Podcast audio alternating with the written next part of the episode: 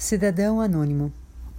O homem comum, o homem da rua, o homem da roça, que vive o dia a dia sofredor feliz da terra pátria, mais aquele do que este, que procura educar-se aos seus, onerando ao mínimo a sociedade, livrando-se das perigosas tramas que ela encerra, que paga imposto e obedece à lei, que pensa e coopera e que se esmera pelo bem comum que foge à permissividade, que ajuda, constrói ou não se omite fácil nos embates do mundo.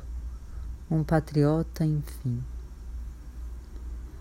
Anônimo, não por cavilosa covardia ou por vergonhosa ocultação, mas por humilde modéstia, sem qualquer veleidade de querer aparecer, que nenhum reconhecimento recebe, sequer simbólico, a não ser que uma estúpida guerra o transforme em soldado desconhecido.